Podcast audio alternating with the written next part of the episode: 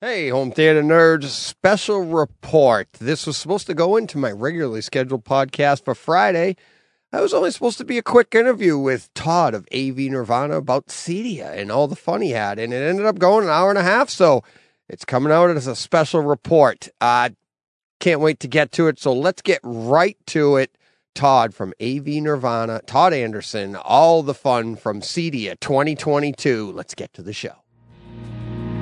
This is Brightside Home Theater.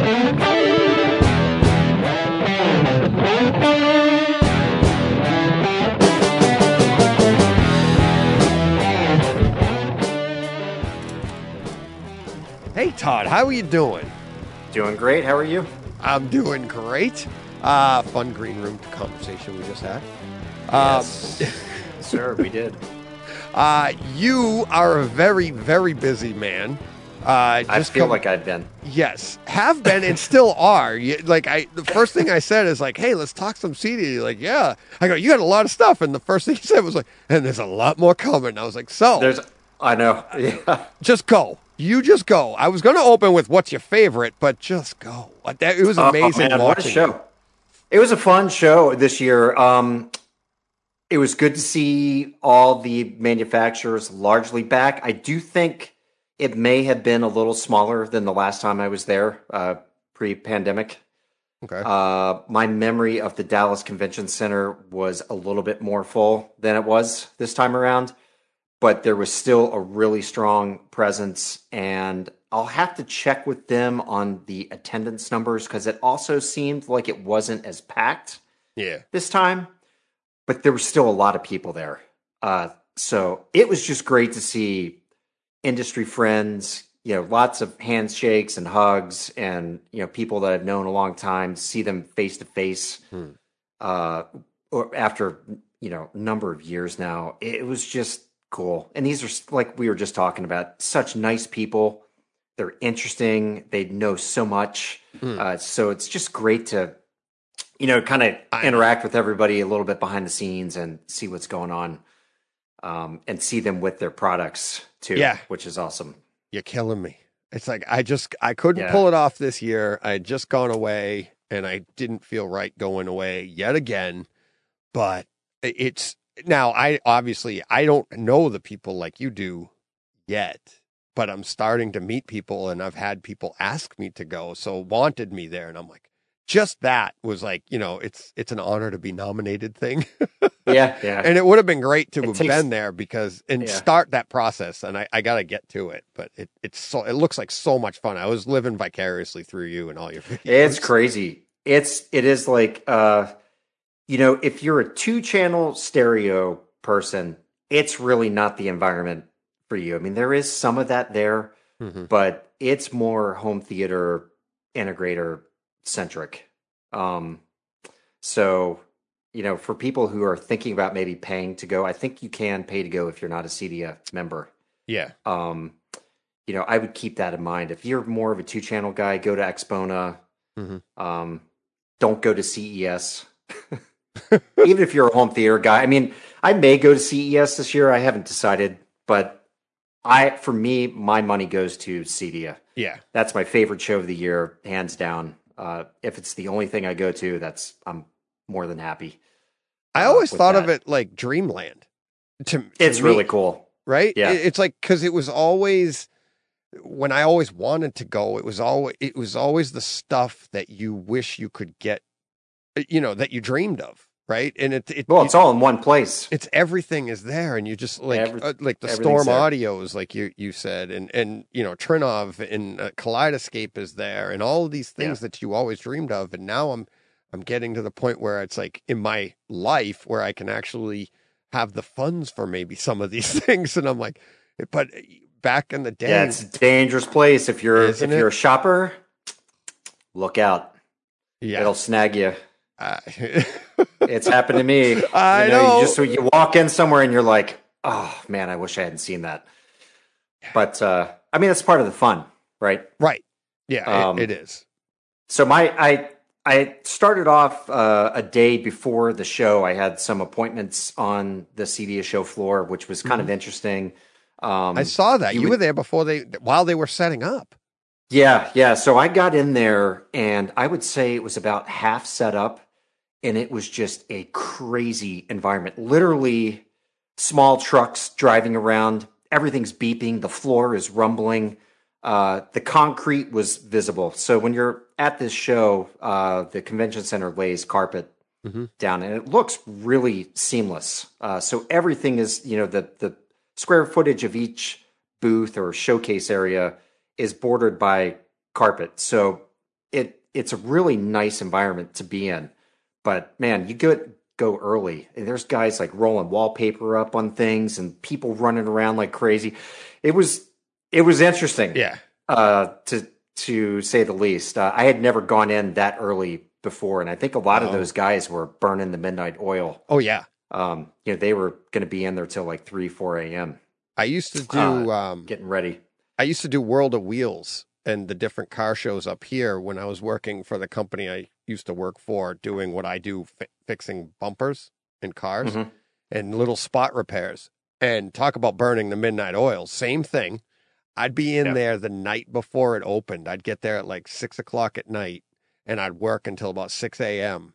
chasing around different and they and just billing these people and they were like oh we got a scratch on this car we got a little we got a little chip on this car we got it because this is these are show cars right Right? and i couldn't get my truck in there which i work out of so i have my air compressor on a little dolly and i'm pulling everything around doing this going out to my truck mixing paint and uh, that's where i got to work on the um the 89 the 1989 batmobile Oh, wow. yeah front bumper Very. yeah, the front, you know, that big, uh, you know how that the design of it, right? Oh, for Well, sure. Yeah. They, when they pulled that thing out, it hit the ramp and it scuffed the whole bottom of it. And they're like, "Can you fix this?" I'm like, "Yeah, it's flat black, no problem." I was like, I "Ah, can't even imagine the panic that must have gone through their heads. oh yeah." And we were getting all the money back then too, because they were just like, "Whatever, just bill us, okay." And my boss is like, "Cha-ching, cha-ching, cha-ching." Watch it. I didn't get that's awesome. But yeah, it was it was a lot of fun. Uh, and this was sadly this was all before iPhones and stuff.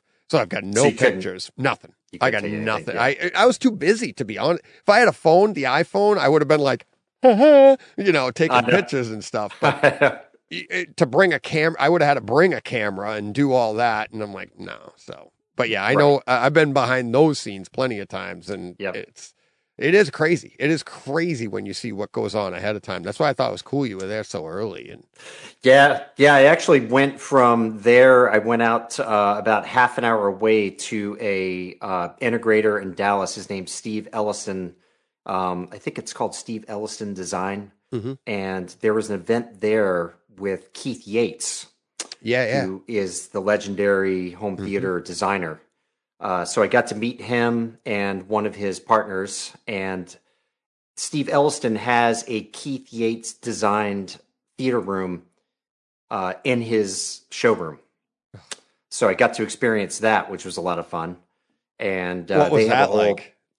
it was it was it's really cool. I mean, it's got the the walls that are kind of like cloth but see through. You know, they turn lights on Mhm. uh, because he doesn't have hard walls in his room. hmm Uh, he uses full uh, cabinet speakers on the sides that are so the lights come on, you can see them buried behind That's what I want to do Uh, in mine. Yep, the cloth. it's very cool. It- Um, that's awesome. Yeah, my understanding is that he did not design this theater uh, from scratch. It was a room that was there, and he was brought in uh, back in, I think they said Cedia 20, let's see, that would have been 2016 or 2017, 2016, uh, to, to soup it up Mhm. and get it ready for prime time for some demos. Uh, but so it's really cool. I'm actually hoping that I might be able to get him on a live stream with me because I I talked to him for about an hour. Uh? Keith just- Yates? Yeah, just one on one, and he was telling me these awesome stories about clients of his and the experiences that they've gotten from just having his theater in their home. Mm. Um, and it's just not like, oh, it's so cool. It's wow. It's things like, you know, how it brought their family together, how they've raised their kids in these rooms. One guy, the room, he creates these rooms that have like no noise floor. So you go in, it is literally dead quiet. Yeah. Can't hear anything. And this one guy, his wife just goes and sits in there for like an hour every night Mm-hmm. just to meditate. Yeah. Nothing's even on. Um, so it was some really fun behind the scenes kind of Yeah. chit chat. Uh, he's a very interesting, um, kind of, he comes off across kind of intense, but he's got a, a light side and Oh, yeah? a really good smile. Yeah, he's he's a very very interesting cat. I'll tell you that. He's was he gave a presentation to the group that was there. Um, so really fun stuff to see that. And then I went back and I was uh, I got to go in early and hear the Trinnov system uh, at on the show floor that evening, which was also just totally cool. Um, Yeah. Travis Ballstadt did a feature on that for us Yeah. on on our Yep. channel. Um, so there was a company there from uh, Europe that built a uh, a room, self-contained room that was much different than anything else on the CEDIA floor, and uh, it's just the whole experience was fantastic. In fact, they hadn't quite dialed everything in yet, DJ. And Oh no. the bass was so intense that the uh, they had a Seymour screen, uh, uh, acoustically a transparent screen and it was moving. that was just like moving. Yeah, they just hadn't had time to get it all dialed in yet, and they were like, "It's going to be perfect tomorrow. Come on back." But uh, yeah, and on the outside of this room, they had a wall of McIntosh gear. There must have been. That's I saw that wall. Yeah. yeah, I, I'm not kidding you. There's like 18 pieces of gear. It was like 500 grand in, in Yeah. gear alone there. Uh, so yeah, so lots of. It was just really cool to kind of see some of that stuff coming together, and uh, to meet Keith Yates was Oh, an honor. I mean, he's such a Hmm. legend. Um, was not expecting to get to chit chat with him like that, but uh, yeah. It. I've seen his. Who did, was it when he started working with Kaleidoscape with their announcement? I saw a video or something on YouTube with him Yeah. and one of his engineers, I think, and they were talking about that noise floor, and they, he used the the um he used a quiet scene from a movie, and he goes, and you're watching this scene, and you're supposed to, and this is the engineer talking, and he's like, and you're supposed to be sucked into this movie, and you're getting all, and all of a sudden you hear a toilet Right. flush, right, and he's that's like, my house. right. Well, and that's, I I remember when I designed my theater, and I thought of stuff like that, but I just didn't have the the wherewithal and the knowledge that I have now um, of how to create that separation Mhm. in your room. But I, you know, if you can lower the noise floor in your theater, you can create that. Actually, is like better better than getting more amplification. Right? Oh yeah, Because- I mean it, it. It's like contrast. Yeah. Right. I mean, Yeah. the darker, the darker your blacks are, the more vibrant your picture is going to be. It's just a Right. simple fact. yes. Um. So, yeah. I, I mean, I can't even imagine. I'd love to see one of his multi-million dollar theater builds. I'd love to go hang out one. Um. But the chances of that happening are zero. So. Maybe someday. Unless I build one myself someday. if I ever win the lottery, that guy Uh, is getting hired. I can tell you that. Oh God, yeah, yeah. um, what? So let me, I I asked this. I asked this of uh, Brett Butterworth, and I, I want to ask you. After going to Cedia, I have to know ahead of time before I get to go. Does it kind of ruin your experience in your theater at home? I and you have a really nice theater though. But I mean, do. but I still love mine. Yeah. yeah. You know, yes and no, because you have to remember some of these demo rooms are just compromised environments, Mhm. right?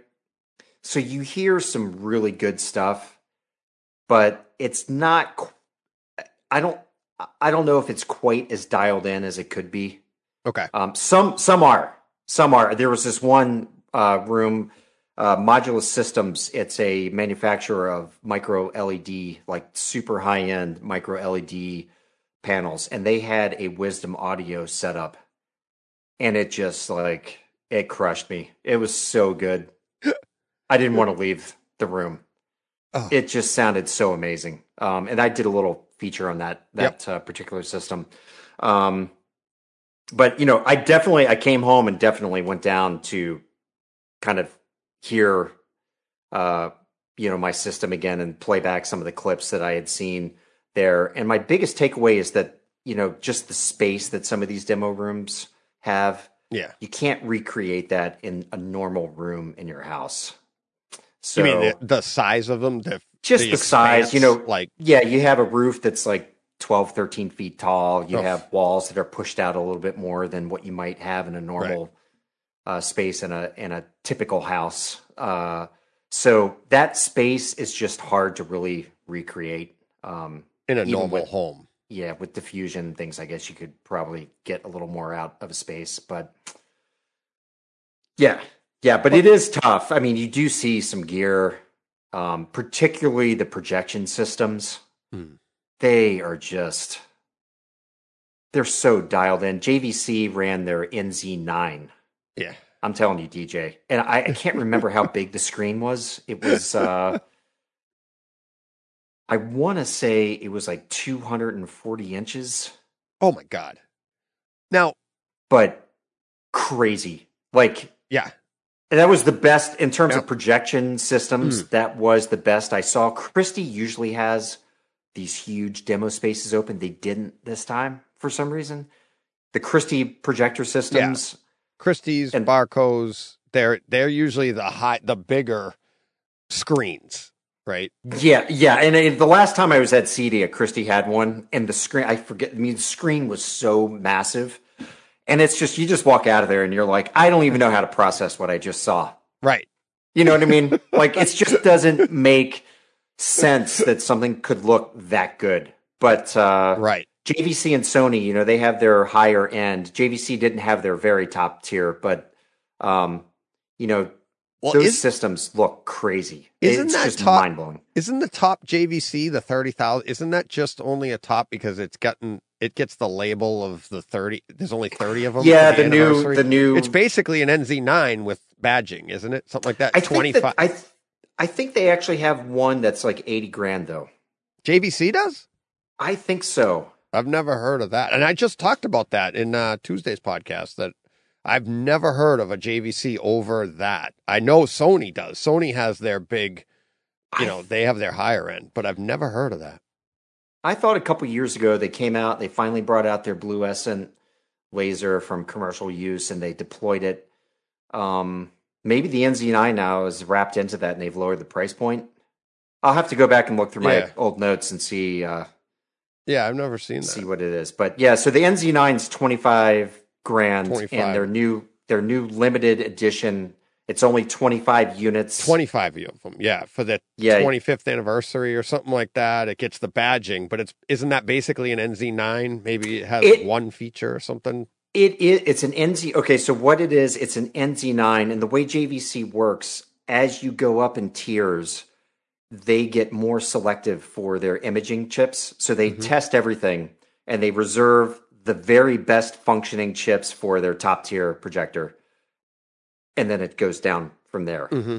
Um, so with this 25th anniversary, they they're saying that these chips are like the creme de la creme. In fact, you get a plaque with Yeah. a DILA chip mounted in it. It's pretty cool. Yeah, Um, and there's some that. like trim trim that's different on it. Yeah. Uh, It's got like platinum trim. I mean, it looks very slick uh, Yeah. for sure. Uh, but yeah, so you're basically getting guaranteed that you're getting the very best imaging chips. Um, you know, the optics are their best. It's the 100 millimeter, 18 whatever uh, optic lens set that uh, yeah, that they run on their high end projectors. So, and then Kris Deering will uh, calibrate it for you. yes, I yeah, I So- rember that too. Yeah, Yeah, That's- if you're looking for cool. like the best of the best, I mean, he's obviously somebody that knows a little something about a little something. yeah. um, let me let me ask you this, uh, for, for my own credibility and to help my listeners out. Maybe I'm wrong.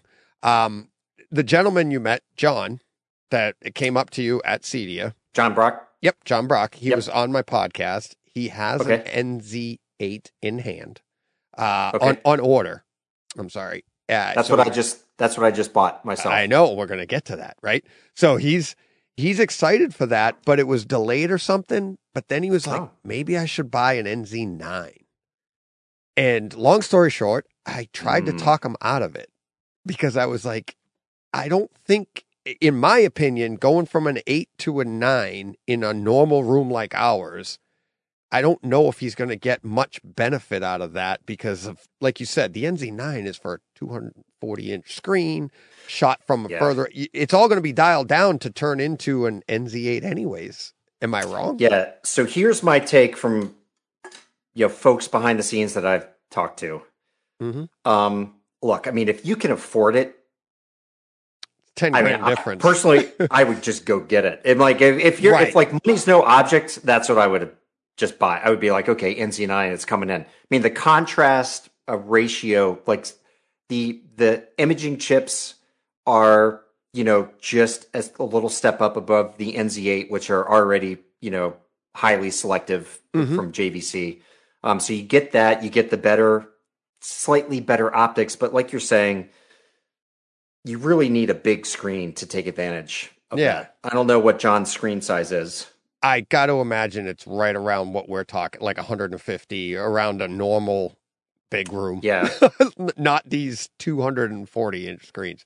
He, you know, Yeah, I mean, it's a tough call. I, I, my understanding is that the NZ8, uh, in terms of you know light output, it's it's a notch down. Um, Yeah. But contrast is also a notch down. Just the native contrast of the the Mhm. ability of the chip. So, I mean, you might get a little bit better of a picture, but I personally didn't see think it was like worth paying all the extra cash that's for. what I, yeah. And that's what I was Um, saying. I'm like, you could, it, that 10 grand difference, you'd be better served with, and we'll get to this in a bit, uh, a video processor. It- Yeah. Putting that in line. And then I think you would get a bigger bump in picture quality than you would going from an eight to a nine. Yeah, and, and but I'll, I'll say this, DJ. Um, if you can afford the NZ9, you probably can just afford the video processor too. So Right. you know, you know the like the the uh, the co-founder of MadVR said to me, um, you know, like a video processor can make a good projector great, can make a great projector greater, right? So Right. anything that you're adding on, you're already talking about the NZ9 and John. I know you're out there listening to this, or at least I hope you are. you and I both saw the same demo at JVC. They were running that NZ9 without a video processor. Uh, I believe it was running their new firmware update that has the new frame adapt, uh, or I'm sorry, it has new frame adapt uh, chain uh, firmware, but it also has the new laser dimming uh, control features. It was just like crazy how good this image looked. I mean, it was something else. Um, so I- I don't know. I mean, it really comes down to budget. Right. Well, if you heard, if you, I don't think you've heard his podcast. We talked for a while, John and I, and he has, I, I highly recommend listening to that podcast because he has an amazing story that he's been through in his just trying to get a home theater. It started in a house in California and now he's in Texas. So it's just like he's had house fires, floods, issues. Oh, yes. All is, you got to Oh. hear it. And, but Yeah, But through look. I'm so far behind in my podcast. Oh, I I, told you. I've just I been- know. I but I got to catch up. But and my podcast isn't easy to catch up on. They're like three hours long, but Long, yeah, exactly. but but the listeners coming on are fantastic, and they're they all have similar but different stories. But John's is is a very unique one in that the guy can stay so positive through like literally like we all like if you had to move and you got to build a new theater, you'd be like, oh man, but he's just been like, oh, I've been doing this, and I joked That's with cool. him later on. I'm like, do you know what a budget is? Because he just keeps adding more stuff, and it's like that's like I'm saying. He's like, oh, how what do you think of an NZ9? I'm like, oh my god. yeah, But- yeah. I mean, I like I said, yeah. I think if your budget, if the budget's no object, I would just Yeah. get it. I mean, you're it's a world beater. I mean, think they- it's an many object. regarded as one of the best yeah, ever made. So Yeah. I. I, I, but NZ8, like you said, you you save a lot of money and uh, you're going to get really close. Yeah, very very. you're going to get really It's- close Yeah, it's- to. Uh, um, I know. You know, and you you were so. Let's dive into that a little bit because when when I first texted you and said I'm thinking, you know, I had already made up my mind that I, was going to buy this thing. I know you did. Um, so you know some of the some of the cool things about the the new series is you know they faster startup and tur shut off times with the uh, The laser. laser. Yep. it's brighter. You know, so if you need the brightness, it's there. it's just brighter. Yep. Um, this project. So I'm jumping from the NX7 to the the NZ8. It's just it, the optics. I believe the optics are the same. They're all glass, but the new the NZ8 has a uh, coating Mhm. on them for better contrast. Um, you also have faster switching between sources. So when you have a 4K source, Yeah. and I don't know if your projector does this, like with Oh. Kaleidoscape, when you go from the menu to a movie. It's Um, ridiculous because there is a it- it- with the delay. Lumagen in line, mine's just like you're like the Lumagen has helped it out a little bit, uh, especially when I went to all my video switching now is done through my Lumagen. Uh-huh. Um, and I have one audio just to my Marantz, and that's it. And then, uh, so the Lumagen kind of smooth. It's a, that's okay. I'm sorry. That's my dog. Hang on. I hope it's your dog. She's our 60 pound she sounds house big. protector. Do you want me to pause and get her upstairs? No, Okay. that's all right. She's, uh, I think she might be barking for a few minutes. That's funny. Um, sorry. no, no, that's okay. Um, oh, there you are. You froze for a second. it's killing you. Why don't you? I'll pause. You go move her because it's killing you. Yeah, hang on one second. Yeah, Eh, we'll go to the green room here. That's so funny. Uh, throw a sound in there so that I know when to mark it and move it. Uh,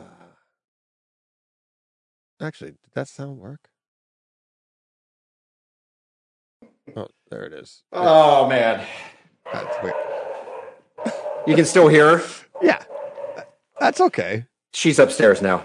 She's uh, very protective of our house. She's only a year old. I have three dogs and they're very protective. It's brutal. One goes and then they all go. This one hears like one sound, and it's just like she might bark for like the next five minutes. So, It's all right. um, I'll try to But do it- most of the talking. but the uh, I forget what we were talking. Oh, the switch. Yeah, so the switching is a lot faster with HDMI 2.1. Yes, that Um, that's a big factor that I almost I wanted to pull the trigger pretty quickly because of that because it is That's a big factor. it is it is but that is Yeah. nice the 2.1 across the board um it makes everything go smoother and it is a really nice feature and It's it's like little luxury things. I think the bump up in overall image quality, comparably speaking, is slight. Um, if you read like Kris Deering's review from of the 7 to the 8 Yeah. Yeah, from Okay. the NX7 to the NZ8. If you read Kris Deering's review um, of the NZ9, Hmm. he digs into that a little bit. Like he had a NX9. Was it NX9? NX7, NX9? NX8. I think it had 8 I think yeah. I get them all Yeah, mixed think up too Yeah. So any, whatever that top tier, the last, the whatever Yeah. was above the NX7, he said that it's notable, but it's not. If that's the only thing you're going for, you could hold off, you know, Mhm. purchasing. Um, and you know, it also has the uh, NZ8 has this uh, uh, 8K uh, four way pixel shifting, which I probably won't use. Um, but I will say this, and I mean, the JVC uh, presentation, they shifted into a true 8K hmm uh, image, and you know, you have to you have to be close to the screen, right, to take advantage of 8K. Yeah. it was it was pretty freaking stunning. yeah but that's I mean, it is stunning. Um, I and I I say that as I believe you. I've never seen 8K in person, but I know going from 1080 to 4K, and now I can't on my screen. Now I only have 110, but I remember dialing in my 1080, and you can see the pixels. Right, you could Mhm. actually Yeah. see the grid if you put a white screen up, a, te- a white, an all white Yeah. screen. You could actually see the little squares. It looked like a very very small screen window, right? Yep. And you could see Yep. that. For now, sure. when I could see that, all all you got to do to imagine 4K is take that one little square and divide it into four little squares, and now Mhm. that's 4K. I can't see those anymore on my on my screen. When I go to an all white screen, I can't make out those little pixels like I could Yeah. before. But now you're going to take that one pixel that I can't even see now and turn it into four more, even smaller. You know what I mean? So it's like 8K to me is like, do you see an advantage of it, or is that just the new? uh, We're going to have it. I'm not opposed Oh, yeah. to it, but it's isn't it going to be more in the the realm of their progression of HDR and im- implementation? Isn't Well, that what we some of should be looking I mean, forward to? I well, I think, and a lot of that's going to get paired with 8K, unfortunately. So 4K is going to get left behind because all the new tech, all the best processors are going to go into 8K gear, Hmm.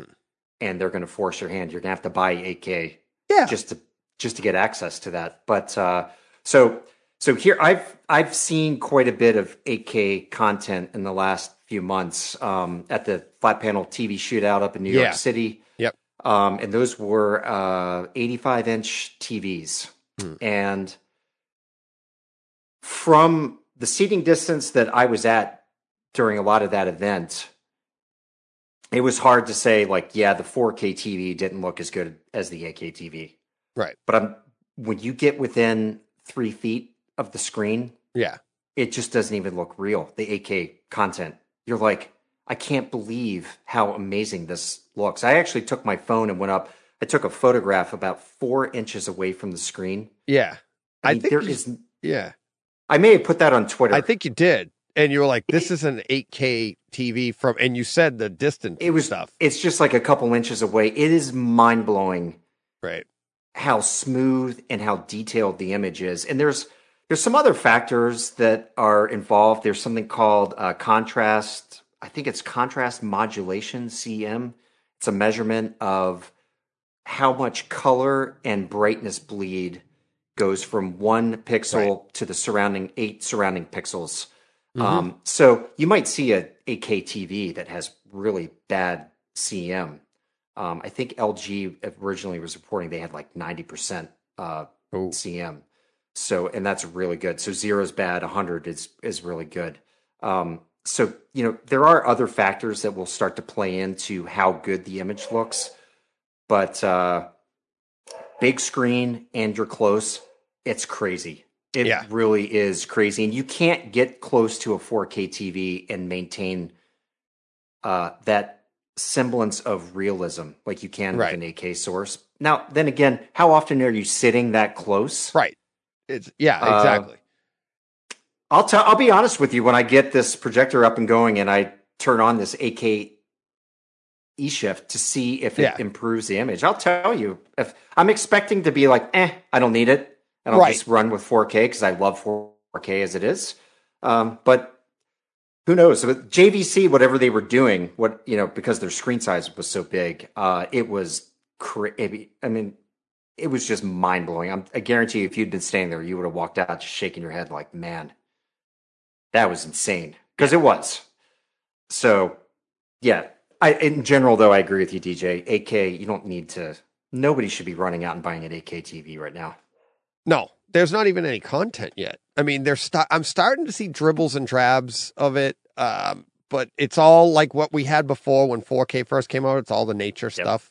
yeah, it's like YouTube 8K, and then you have video games, right? Yeah, Um, Yeah. So if you're a gamer and you want to sit a foot or two away from your uh, 70 inch screen, knock yourself out. I mean, it's you literally will knock yourself in. you literally will make me feel sick personally, but yeah, it's like uh, see, I think, and I've said this before. I think where 8K is going to uh, really uh, be a benefit is in shooting 8K cameras, 16K cameras, where you can shoot something, and then you know from doing your videos how close you can zoom in when in your editing process and stuff. right. The bigger the Right. file you have, there's so much more you can do. Um, that's where I think that's going to go. And uh, on our end as a consumer, I think that's just the number, the new marketing number, which I'm not opposed to. Don't get me wrong. I'm not putting them down for that. They have to find a way to sell these things. And well, it puts a lot of people off, though. I mean, I, I we had uh, some forum members who were really upset about 8K getting featured at the flat panel TV shootout this year. You know, yeah, but but that's the thing. I don't feel that way, but I don't either. And I think are they were they older people? I think like people like my parents and stuff. They they were like, I bought a TV in the 1970s. It should have lasted me the rest of my life. We're of that generation where like, and especially in this hobby, we're like, where's the next one? I mean, we're Uh-huh. you're literally setting up. You haven't even set up your new JVC, but I'm sure you're like. Well, you know, I I mean, I would like another one someday soon. you know, like uh, I hope not. well, let's let let's get to that because you're about now. You got two products, uh, and you you you texted me, and I I made my recommendation on which one first. Um, Yep. Go ahead. What's the next one that you're going to be getting in as a as a demo? Am I correct? Well, yeah. So Mad VR um, and I are going to hook up for a review coming up. Did you So- did you ask like when you're getting this? Did you say, "Can I pay for it?" Because you're going to want to keep it. I no, no, I never would do that in a million years. I, you know, I have to experience it first, and I Mm-hmm. can tell you that I know it's going to be incredible. Mm. Um, Well, you've had a demo, So- right? You've seen yeah, I'm, action. I'm totally prepared to be blown away. Uh, and like I've told you, I think that uh, JVC's Frame Adapt has totally been revolutionary for everyone, Mm-hmm. and especially people who don't want to spend extra, um, or who don't want the hassle, or who don't care about the techie stuff that Illumigen or MadVR can bring in. Um, so it the pictures are already really good hmm and it will be fun to play around with it. There's a new, uh, they have this new lip sync feature uh, that they're rolling out with. Uh, Hmm. Right now, it's with uh, Trinnov and uh, Acurus and Storm Audio. Yeah. Um, so that's going to be fun to play around. With Do you with. have an issue with lip sync in your theater? occasionally? Have you? I I Yeah, knock on wood. I don't. I don't think I've experienced it. I mean, I, I don't. Yeah, I haven't had you know, that. It's a rarity, and it happens with uh, my Kaleidoscape. It's never happened on disc. Really? So, um, and I don't know if it's a handshake issue Hmm. between my Kaleidoscape and my Storm processor or what. Uh, but on a rare occasion, it's just Hmm. like 20, 30 milliseconds off. It's easy to fix. I have a little app. I just do a Yeah. little slider. But um, I'm very curious to play around with that feature and see if it really works. So, Yeah. uh, so that's yeah, that's the other cool thing that Mad VR is doing. They have this new uh, Envy certified program, and they're getting you know processor and AVR manufacturers who want to participate. You know, Mhm. they basically send their gear into Mad VR and they put it through. I think he said 1,100 video tests. oh wow. Um, right now, they have Acurus, Storm, and Trinnov are all certified. Yep. And one of those manufacturers told me that they actually had to make some improvements to their firmware to get certified. oh nice. So this is no joke. I mean, that's already gear that is super high level at passing through the purest of signals. Not to knock, you know, what the Marantzes and Onkyos of the world are doing Right. because they also do an incredible job. But you know, these the Trinnov and Storm, they are they go super high level in terms of Mhm. the chips that they use and and whatnot. Um, so to hear one of those guys come out and say, "Yeah, we actually had to make some tweaks," um, shows you that this is not, you know, it's not a joke. No, um, Mad VR is pretty serious. yeah, it's high end stuff, and It is. you're yeah. only as good. You're only as strong as your weakest link. And Exactly. If when when you get higher up and you're running, that's where it comes in. When you get into your McIntosh amps and other, th- you know, that's where you're going to start to notice the difference between what we would, what we consumers have in our normal theaters. You know, but it's, I, I understand it and I I can appreciate it. Um, as you get, Yeah, it's as you cool get that up they're there, doing it it. Yeah, that's really cool. Yeah, it's good to see. When I first saw it announced, I was like, this "Is kind of THXy where people will come and pay you?" You know, Right. To I mean, t- I not to I, that came out the wrong way. THX, what they do is cool because it does give consumers a the knowledge that what they're buying meets certain standards. Right. Right. You get a THX certified subwoofer, you know that that thing is going to be kicking it and it's Yeah. not going to bottom out. It's going to push hard to certain levels in certain size rooms and whatnot. Um, but there is it it is something that people pay for, right? Yeah. To go through that certification process. And my understanding is that's not happening uh, with Mad VR. I could be wrong about that. Someone can uh, Yeah. hit Well- you up and correct me. But um, I mean, what's good about all of this certification stuff? It's like, I mean, we're lucky enough, and I always, I always put it, phrase it this way: we're lucky enough to have the term reference level in home Mhm. theater because Yeah. it, it allows us, like, if I hear something at reference level in my theater and my room's calibrated to reference level, it should be relatively the same in your theater. yes, It's now there are going to be differences, of course, but at least we're you're you're getting some consistency. And then the idea of like a THX certified, THX certified, it it gives you a level of consistency. You buy a Yes. THX certified, you know what it's what what it entails. And the same idea here. And I think we need to see more of that. The music industry has like none of that. Talking for, I mean, one CD could be louder than another CD. I mean, there's no reference or anything. Um, yeah, totally. you put in you, you put on a CD and it'd be like it could blast your ears out and then go on iTunes it's the same thing it's like and I remember from the days when I used to listen constantly and one would you you're constantly playing with the volume dial sure. we're trying to get a little bit more of that and it's nice to see like even Mad VR which is about picture they're trying to get a, a consistency here for Yeah. the consumer especially and even it, this is clearly a high end consumer but they're trying to bring a quality here a level of consistency for everybody so that they know what they're getting Yeah, exactly. Yeah, it is. It's unfortunate that it's so expensive. Um, although, I mean, they do have a step down product. Uh, I think it maybe is around eight grand. Is that right? is that the envy the straight out envy The the Envy, yeah something like somewhere that. in that range. You can find Um, them for that, yeah. For that, and Yeah. you were saying what is it? The the Envy Extreme, and Yeah. you you were mentioning um the other day. You were saying it had you it, future proof of like on Yeah. off board process. You can change out the modular system. Modular. That's exactly was. right. Yep. Yeah. Yep, Um, it's uh, it's a lot like Trinnov and Storm Audio. Um, NAD has Yep. a lot of modularity built in. Um, so Now, yeah, that's very cool that they're doing that. Yeah. Now I had a listener uh, ask me about that, uh, and he's in the market. And um, correct me if I'm wrong, but here was my advice. He was like, you know, at 17 grand for the extreme, he's like, that's a lot of money. He's like, I Yeah. need this to last like five to 10 years. Oh yeah, And I was like, in my opinion, in this world, in tech, I don't expect anything, including a Mad VR with modular with a modular system, to last more than five years.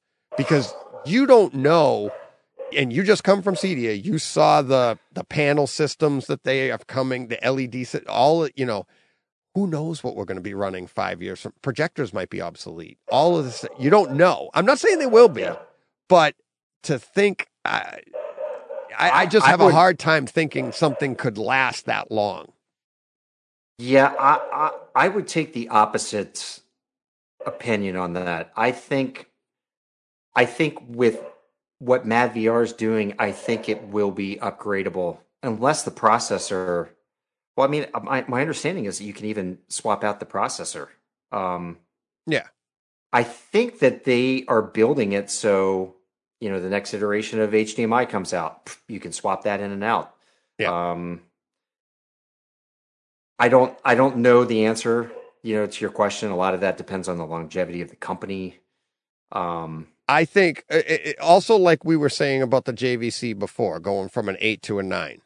If you can afford it, I mhm. highly recommend it. it's like, you know what I mean? It's like, but if you have doubts or if you're like, if this is a budget thing and you're like, I would recommend, I would hate for you to get something like this and six years down the road have it be completely obsolete. And now what are you going to? There's nothing you can do about it. And there is other options, like you said. Mad VR has a step down. The Lumagen is cheaper.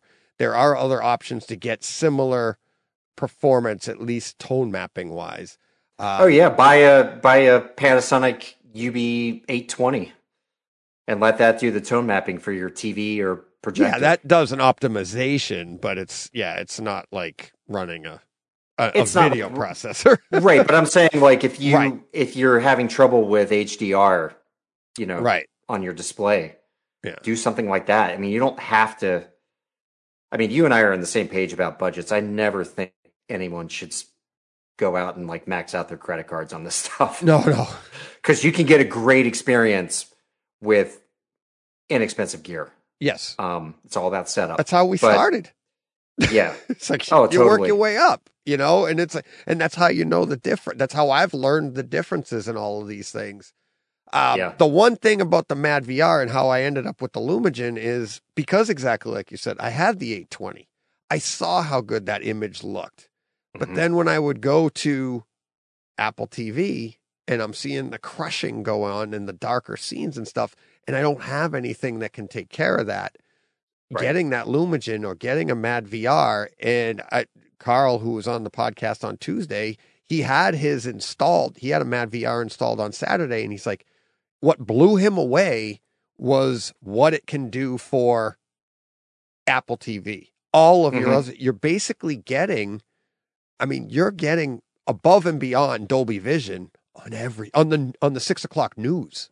You're getting it on everything, and that's Sure. what these video processors can do. And it's there's not you really can't compare that to anything else because it no, how it takes can't- care of everything in your system video wise. Yeah, yeah. I talked to uh, you know Richard Latowski pretty candidly about a lot of this stuff that we're talking about, and you know he he was assuring me that the processor in their box just will destroy anything that's out there, Hmm. even the high end like Sony, uh, whatever their new chips are, and their uh, Like- XDR chips in their new in their new uh, OLEDs. I wanted that- to get to that. I loved that you put that out. One of the reasons you and I are sitting down talking right now is because I felt like I was the only voice in the forest.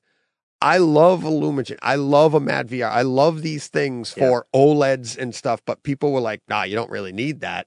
And you Well, mentioned don't- it. Now, Mad VR is more powerful. I'll say that. But Yeah. it- it- Need is all relative. Now, the the super high end But it- Sony TVs are cr- their tone mapping is like Hmm. off the charts. But that Lumagen, like we said before, it can take a good projector and make it great. It can make a great TV just insane, right? Right. So you're already at a high level when you're when you're buying those right. those super top of the line OLEDs from from Sony. I mean, they're they're the best in class. But Mhm. yeah, you're right. You can make it better. You definitely can make it better. Because what I was hearing is people were telling me, no, that it does not make it better. Not that you don't need it. And you're right. You don't need any of this stuff, but it does have an improvement. It does improve your picture. It does, there is a value there to adding this to any display. And I, I was, I was so happy to see you say that. I was like, yes, somebody else that knows Well, more than me. well, the demos that I saw of Mad VR were on an OLED, a new uh, OLED. So, you know, and when I review this product, I'll get more educated about all the the techie talk, and we can talk about it uh, then. But my understanding is that even when it comes to processing uh, HDR tone mapping, that those that TVs will average out over sections of a picture for tone mapping, whereas that Mad VR processor is so good it gets like right down to the pixel to level. the pixels. Right. So everything is just Hmm. yeah. When it comes to HDR, the sharpness of the the, the highlights are just so over the top.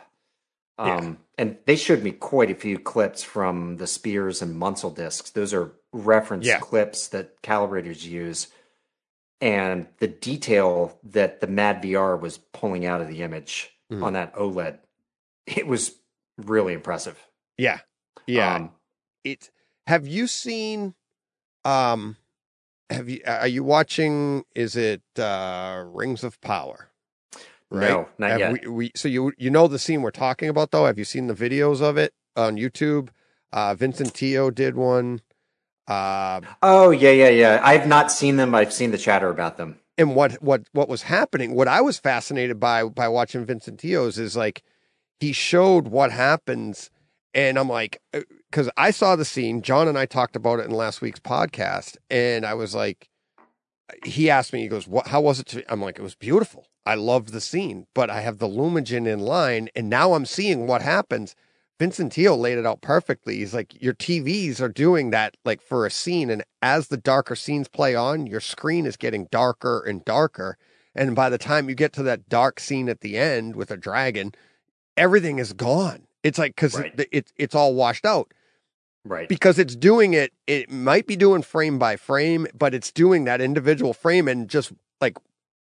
But the the video processors, like you said, are doing pixel by pixel. right. So they're like, okay, I need this pixel to be this bright. And I was like, I, I'm watching Vincent Teoh and I'm thinking, he's got that thirty thousand dollar or thirty, you know, pound, uh, whatever reference monitor, Sony reference monitor. I'm going, uh, the my yeah, my screen kind of looks like that.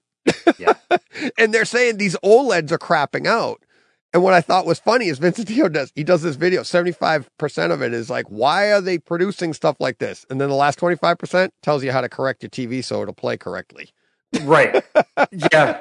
I. You know. Yeah. And I'm like, wait a minute, don't blame the producer. They're artists. They're trying to push the envelope. Let them do it. Right. And it's like your your display needs to be able to handle this. And it's like there was there was a little bit of an argument there. It was all good natured, but I was like, I'm good with people pushing the envelope like that. Um, even before when I watched uh, episode three of uh, season eight, The Long Night, I didn't have a Lumagen then, and I, I still enjoyed the scene. It On was- Game of Thrones. Yeah, on Game of Thrones. Yeah. So- Yeah. Yeah, for sure. Um, oh yeah, well, I, I always mix those up. I don't know which one it was, but it- I know. uh, I know which one oh you're yeah, talking about. Uh, House of the Dragon. That's the one that yeah, we're talking. House I of always- the Dragon. Yeah, House I've not. I've. I'm gonna wait until I can Disc. binge watch it. on. Yeah, oh, or probably disc. If it comes out on disc, I'm assuming it's coming out on disc. Yeah, House of the Dragon. It has been announced that it's coming out Okay. on disc, and it's um, it's the uh, Rings of Power that we're we're speculating, and you were you actually were you got my confidence up there on that one when we were talking about it on Twitter I about think them. it's gonna. I mean, Well, Jack Ryan just came out too, yeah. and that's what you the said. money's there. They're gonna do it. Yeah, There's Jack no Ryan. reason why they won't. And I, I like that Jack Ryan just came out. So we have seasons one, and I'm watching that on Kaleidoscape, by the way. I'm going to be talking about it with John. Oh, awesome. It's really good. I, I, I Oh, sweet. it's really good. Um, all right, what what else do you have from CEDIA that really jumped out at Oh you? man, you know what I really liked was uh, the new um, receivers from Marantz and Denon. Oh yeah, They have new flagship Yep. receivers. Um, it's the uh, the Marantz has the AV10, Mhm. and I believe Denon is the AH1. These are new price levels for them. The the Marantz is now at seven grand. If you can believe that's the processor, right? The pre-pro. That is seven the grand? AVR. Oh, I is believe it? it's it's an AVR 15 15.4. It's got four dedicated subwoofer outs. Mhm. Um, the the Denon version is like 500 bucks cheaper. Um, it's also 15.4, and they they looked great. The styling on the Marantz Ah. is uh, just gorgeous. I just got uh, mine, and I'm like, uh, it'll be so nice to sell that and get the upgraded one. when they come out, Some- they haven't announced the pre pros. I thought that was one. I thought that seven thousand was the pre pro, but Uh, I believe uh, I think that is the the AVR Okay. version. Um, and they have an amp that I think the pre pro may have been announced also. Okay, These are two videos I haven't released yet. I have them. I interviewed both uh, people from both companies. Um, so maybe they said something and I just don't remember it, which is very possible. John Brock was- knows it happens to me. I people tell me things, and you know, thank you very much. But you know, I'm listening. I'm watching the movies. I was talking to them uh, after lunch, which I did not have any lunch uh, that first day, and I was exhausted, and I everything was just like a blur. But uh, I I liked those products a lot, and I love, I absolutely love the fact that they're bringing Dirac on board. Um, that is huge. I I, think it's Across huge. the board. Exactly. I agree with you. I'm an Audyssey fan myself. I find it more. I haven't used Dirac, but from what everybody has told me, it seems to be more, uh, more hands on. A little bit more. eh, You know, you've got a little bit more work to do. Whereas Audyssey is kind of like you just set your mic Yeah. and you just. I leave Yeah. the room, let it run. Right. Uh, I do my eight positions. Dirac's a little bit more like get me. I want to be more like in the weeds with it. A little bit more. It takes a little bit more, Is this to, the- to run it. But is it what I find interesting is is this the first time you've had both? Or you might have the opportunity to have both on one processor? Um, you know what I mean? Well, both Audyssey, and Audyssey and Dirac, yeah. And Dirac, yeah. So Pioneer and Onkyo offer, uh, gosh, the, the name of their auto auto calibration software is Yeah. slipping my mind now, but um, it's MCACC for uh, for Pioneer and Onkyo. Uh, man, what is it? Yeah. I, I, Accu EQ, I think it's EQ, called. Yep. Um, so I believe that they offer that with Dirac, um, but those two are nowhere near the level of Audyssey. Let's Hmm. just get that out there right now. I mean, Right. Audyssey's great. XT32 is Mm-hmm. phenomenal. I agree with you. Um, Dirac, I mean, I've used both. Dirac creates a better image, in my opinion, but what's not even comparable is the bass module that you can buy to add on to Dirac Live. Okay. That just destroys anything that Audyssey can do. And if you upgrade to Dirac, you got to get the bass module when it becomes available. And I was told by people from Denon, yeah, we're not sure if that's going to happen. I was told by the Marantz crowd, it's coming. We're just ironing out the details. They're both Sound United brands, obviously. I think it's going to happen for both. And that to me is probably even bigger than just having Dirac Live, is getting the, the bass module on Okay. there. And if you ever experience it, you'll understand exactly what I'm talking about. It'll take bass from your room and just like make it insane. It's so good. So I really like the bass in my room now. it'll You're telling take me it to it the can get better? it'll No. take it to the next level. That Yeah. it, what it does is it takes it to the next level outside of the sweet spot. Yeah. So not only is it good in your middle, it's good on the sides. It's good when you walk toward the front of your room. It's good when you move to the back. It's crazy.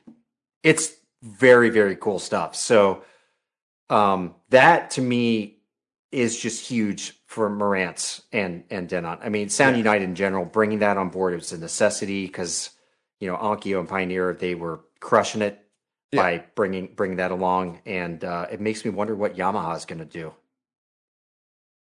I mean, Oof. they've they've got their YPAO and it's okay, and they added some bass control in this year, but it's not Dirac okay. You know, Yeah. Dirac is a world beater for a reason. Everybody wants him for a reason. So, yeah, I'm I'm I'm excited for it. I would buy the next if if my if the 7706 doesn't come with a firmware update to get it to which I got to imagine it's not. I got to imagine they're going to make you have to buy something to get it. I think and then buy not. it again to get the bass module. Well, the bass module will be a, a, a firmware download. Yeah. Right. So, but yeah, you're going to have to pay to get Dirac, uh, and then you're going to have to pay to get the bass module. That's an unfortunate. Right. And I'm fine thing, with and that. I, I'm um, fine with that. And I like kind of like, well, how do you compare Audyssey Pro? Because you have to I've pay. not used. I, I've Okay. not used it. Um, right. and Ralph, I haven't used Ralph it because Potts I, loves it. He's been telling me he's like, you got to try that out, and I I would like to try that out before I go to Dirac, and Yeah, then yeah, be you able should. to I- compare them all eventually. I'm sure it gives you just a little bit finer control of what Audyssey can do. And you know, Mhm. like I said, I think Audyssey does a great job. I used it for years and loved it. Never Mm. had a problem with it. So, um, you know, and I liked Dirac when I had heard it in action, but I never left a room saying, "Holy smokes, that was the most amazing thing ever!" Right. Until I heard the bass module. Oh, the really? First time I, heard a demo of the bass module, I had a meeting with Dirac uh, at CES. So they had a, a room, they had like a hotel room set Mhm. off for meetings with four subs set up in this room. And they ran their Dirac Live with bass module and with without bass module. And it was like, it was one of those moments where you leave and you're just like, how can I get this? Like it was that. It sounds like you're getting subwoofers all over again. If if It- is, is that just- a little bit overreacting? But or no, it sounds it, like just that. it sounds it's it's like a new system the way it plays. They're just everything's tighter, it's more evenly dispersed, it's more Yeah. in control. It's just different. Um not that Audyssey can't get you really close to that, but Dirac Right. does do it better. There's just and that's my opinion, but Hey, I think a lot of people agree with that. Um and I'm sure whatever Trinnov does is probably just as insane yeah, right? Their proprietary stuff. So, yeah, yeah. But that Audyssey package, a lot of people love it, the Pro Yeah. version.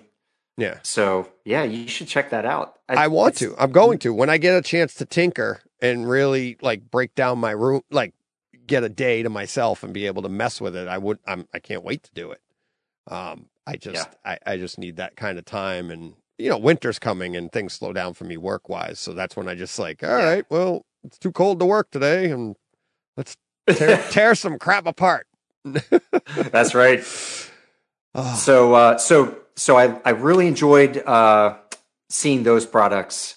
Um, the other thing that I liked was uh, this D box. Have you ever heard of D box? I was hoping you had time for this. Yes, I Yeah. have heard of D-Box uh, years ago. Um, I looked into them. I've I'd heard about them before the season of the first season of Mandalorian, like years before Okay. that.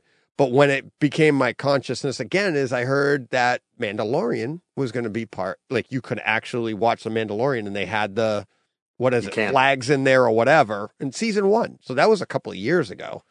Um, but I've heard of that, and um, well, let, why don't you tell everybody what it, what it's Well, about? they- But yeah, they they had a uh, dis- they had a demo going on with a seating manufacturer called Jaymar. So these are Mhm. essentially actuators. Um, they almost look like a, a piston that Yeah. are put into the feet columns, foot columns of the yeah, chair. yeah. Um, they go through films frame by frame and program these four actuators to vibrate, to literally lift the chair side to side, front to back, Mhm. um, to mimic what's going on on the screen, essentially. Um, and it's just fun. Yeah. it's so fun. I just It- yeah. It's it's uh, to say it's like uh transducers on steroids isn't even fair because, like you said, it's like I mean. It, it, so, for instance, like in the Mandalorian, if the ship goes to take off and they pitch, and Mhm. you pitch, yes. and it's like I can't even imagine what this would be like on Top Gun Maverick, where oh, it would be so awesome. It You're would all- be like you're already moving Yeah. all by yourself. Can you imagine if your seat is moving you too? It's like, and and I've heard about it, but again, like everything else, the price tag is just It's so expensive. It's, so insane, and you feel like like, well, maybe I could just do a couple of seats. but then it's not fair. It's not fair to everybody else in your room that's sitting there. And you're like, Exactly. Look at this. you could get you well you obviously need room around your chairs right Right. i mean i guess you could do an entire couch they Yeah, did have do. a two-seater couch um i I- yeah i got to experience baby driver Oh, really? and and it was Oh. just awesome like he was that's going an around insane the corner. movie, anyways. But yeah, oh i know it was just it was fun i just uploaded a uh a uh, interview with one of their reps today okay. um, there's a little video of me in the chair. They were like, "Hey, let's take your camera," and I was like, "Okay." The Yeah. whole thing's moving around, and it's just it was fun. So what It- is it just- like? You pitch like the car is like leaning into the turns, or Oh know, yeah, yeah, like but you're doing as- the whole thing. as the car was like going around a turn and the tires are kind of skipping.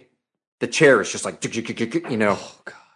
with the turn, like everything's happening all at once. It's And this It's is integrated. It, you don't need a special player either. Like you don't need like this will go through your Kaleidoscape. It'll go through your Apple TV. It'll go through Yep. like the movies. It there's a there's a pass through, but it's um if I remember right, it's like you don't need to have like oh you need this special D box um to put your DVD in. It's or Blu-ray I should say. But all you need is a stereo down mix. Mhm. It feeds into the D box unit software. Um, yeah.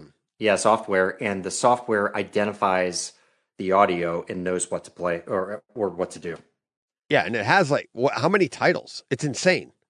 It said two thousand five hundred, Yeah. and even the new uh, the House of Dragons Mhm. um, is getting programmed, and it looked very cool.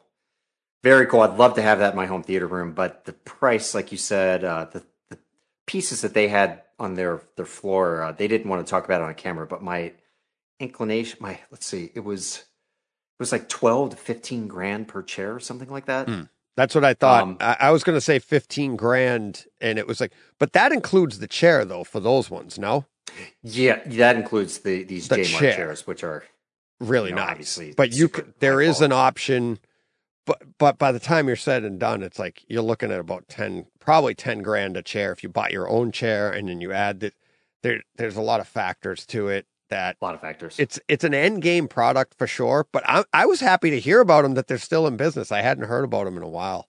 And that's probably had a lot because of COVID. It's probably Yeah, of probably. COVID, and you don't Probably. have these events where you people get to go and experience it. Um, and, and that's like I said, it was probably a few years ago when I I they come back into the public consciousness, probably right around CEDIA. Yep, yeah, they they uh, are in commercial theaters. They said, Yeah. um, which they're doing really well with. But they're also used in professional simulators. Mhm. And he told me that F one drivers are using their their J uh, D box systems in their trainers in in their uh, video trainers. And he this this uh, guy I was talking to whipped out his phone and showed me a video. Forget the name of the driver, but he has a trainer in his uh, home that's set up with D box, and they had someone had taken a uh, like a cell phone video of this guy using it. yeah, So it's serious business. it is. It is. They're insane, and I, I want to say that when they, hmm, I can't remember where I heard it, it, sounds like you just saying that I'd forgotten about it, but now it's not coming back. I think they call it the D box. They're like, I got to go mm-hmm. do some time in the D box. oh, that- really? Okay. Yeah, yeah. Believe and that, that's what they call these trainers. And it's, I don't know if it was an F1 thing I was watching or it could have been something else, but they were like, I got to spend time in the D box. And they, they that's because that's what it is. And it's because it's an all encompassing room that, it, that it's supposed to be all immersive to give you that feel. Right. Um, and but yeah, in our home theaters, if you have again, it's one of those end game products that like if you can Yeah. add this in and like you know you hit the lottery or something. It would be so sweet. You would need, you know, my room is not big enough. I don't think to uh, to have an array of chairs with it. You, Yeah. I'd need more width to my room. But yeah, I mean, it would be a lot of fun. Yeah. it would be a lot of fun. Um, Don't worry about the electric bill. I know. it's so true. It's like it's like it's like when you ask the gas mileage on your Ferrari. What's the gas mileage on this thing? If you have to ask, Right? Yeah. How much like- the insurance yeah, for that? so um, uh, what's the uh the echo rating on the um on the D box? Yeah, I'm wondering how much is my electric bill going to change? right. Totally. Uh, Oh. speaking of that, uh, some one of the other just super sweet things there at the show was the JBL synthesis, um, the SW1 subwoofer. It's a 350 pound dual driver subwoofer. They're 15 inch drivers, two ports, and the cabinet is separated internally. So it's basically like two subs in one. It can be oriented on its side or laid on the ground. Um, that thing is boss. I mean, it's everything you'd ever want in a sub.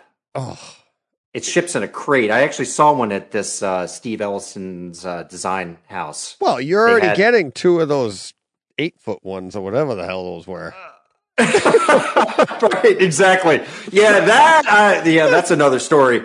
But uh, the the guys at this design house, uh, they took me back into their warehouse to show me where they were programming all their uh, their smart home things, and it was pretty cool setup back there. But they had these giant wooden crates that carry these JBL subs, and the the crate with the sub, it's like five hundred and forty pounds each so synthesis, I mean, everybody knows that gear is like beyond legit because Harman Yeah. pours everything they have into it. So they had their new speaker and subwoofer on display and in demo, along with all these uh, kind of sister products like in walls and in ceilings that are part of the synthesis uh, line. That's just fun stuff to see in here. I- mean, I would love to say that's coming home, but there's no way. That's yeah, well, well, what size room do you need for that to to really take advantage of it? I mean, you need a big room. yeah. Um, It's got to be more realistic though. Um, can you tell me a little bit about the uh the SVS in walls? yeah. That shocked Yeah, they- me. That really shocked me. I didn't know they were coming out with something like that. Yeah, they've been they've been uh I don't know if they were publicly talking about it, Mm-mm. but that's something that I knew was on the horizon. I think you know, I had them on to talk about how to pick out a subwoofer Mm. on AV and Nirvana Live like within the last month or so and they they kind of teased that they were going to be showing a prototype at a Dallas area um, get together that they were hosting. But um, they had it there. I guess it's now production worthy. It's integrator only, so you can't Mhm. go out and just buy one through their website. Um, so they're they're they're making this integrator channel, and uh, it's pretty cool looking. It's it's got a separate uh, rack mountable amp. Amp, yeah. Uh, it has all their DSP controls and the app control and all that stuff. Uh, and you can stack it so it's. Uh, oh, Nick is going to kill me for getting these figures wrong. I think they are 10 inch drivers. Okay. Uh, I, I saw your video on it. You and Nick talking about it, and it's Yeah, one unit is like dual driver. To to I think it, they're 10 inch drivers, but you can stack it to be a four driver in wall in one bay of your wall. See, I was And, uh, thinking when I build my new theater, I'm not even joking. I would love to get, I want to have four subs and I would put four, one in each corner of the room. And I'm building the room from scratch. So I designed the room just for those to go in there. Um, yeah. And what, what out, what's the output level of these things? Are they comparable to a 3000 or are they comparable? Do you, do you have any idea? I I don't think they're that strong as as a 3000. so They are a 3000 series sub. maybe a two thousand because I have two thousands now, and I'm thinking the size room I'm going to have two two thousands will work. So I've got to imagine four would, you know, Yeah. would be fine. I'm hoping they have the bass Probably. extension that I'm looking for, but Well, yeah. Yeah, I'll see if I can dig up the uh I can ask numbers Nick. on that. I'll just Yeah, you I'll- can I, ask Nick. I can ask Nick. I, but I I, was really have- surprised to see that. Yeah, yeah, that's cool. Yeah, so that's their first foray into uh, Yeah. the integrator world. They've never been at CEDIA before. Um, it was neat to have them there. I hope next time they they set up a, a demo space where they can show off some of their gear because they had kind of like the static sub stack Mhm. and they had their speaker line out. Um, they were showing off their brand new po- Pro Series wireless speaker. Yep. Um, which I had reviewed the uh, the Soundbase uh, wireless speaker, and the just the low end extension was just not quite there. It worked great with the sub, but Mhm. um, and they they were they were aware of that. So this new uh, Pro Series speaker digs down a little deeper, and they have a new Soundbase uh, amp module, streaming Yeah. amp, um, which I have one of those that I use up in my kitchen, and it's it's a cool little device, and they can drive pretty big speakers, and it's this is like a just a small Yeah. little box. Yeah, yeah. I, di- you did a video on that, didn't you? Yeah, yeah. I think I showed. I think I showed. Uh, Yeah, looks, showed that. Yeah, yeah. That's a that's a great product, and they're adding uh, app, uh, AirPlay and uh, Chromecast on top of uh, Play Five, which I think is a really smart move on their part because PlayFi. I mean, nobody really. You don't hear people talking about PlayFi anymore. It's been buggy and Yeah. you know. I, I'm, I'm- glad to see Apple Apple AirPlay come on and Chromecast Yeah. also. It's cool. Yeah, that'll be cool. Cool. So Yeah, so know. they were there. Gary was there. I don't know if you've ever met Gary. yeah, I was on uh, his um. Well, on video. I was. Oh, on were you on I was on their um their uh, happy hour. A happy hour? Oh, cool. Yeah. Okay, They had me on the happy hour. It was so funny. Awesome. you didn't see it, Nick? I no, I have not. Oh, Nick! I'll I have threw to go Nick back for a look. loop. You got to go back and see it, right? And Nick, because he's like, they had been talking me up during the week, and that you know they do their promo videos, and they're like, he's always him and uh, Nick and Larry are like, oh, he's always so enthusiastic. He's just he brings so much energy, blah blah blah, right? So then I'm sitting, you know how they when they bring you on, you're in the green room and you're sitting there watching, and he goes, he goes, oh, we'll bring DJ. He's got so much energy. So then he announces me. Now I hadn't, I talked to Gary a little bit before they started recording, very briefly. Yeah. Um, and he just like, oh, thank you, DJ, for doing this, blah blah. Right? Okay. So we get into the room, we get into the show, and they're about to bring me on, and he talks me up like all this energy.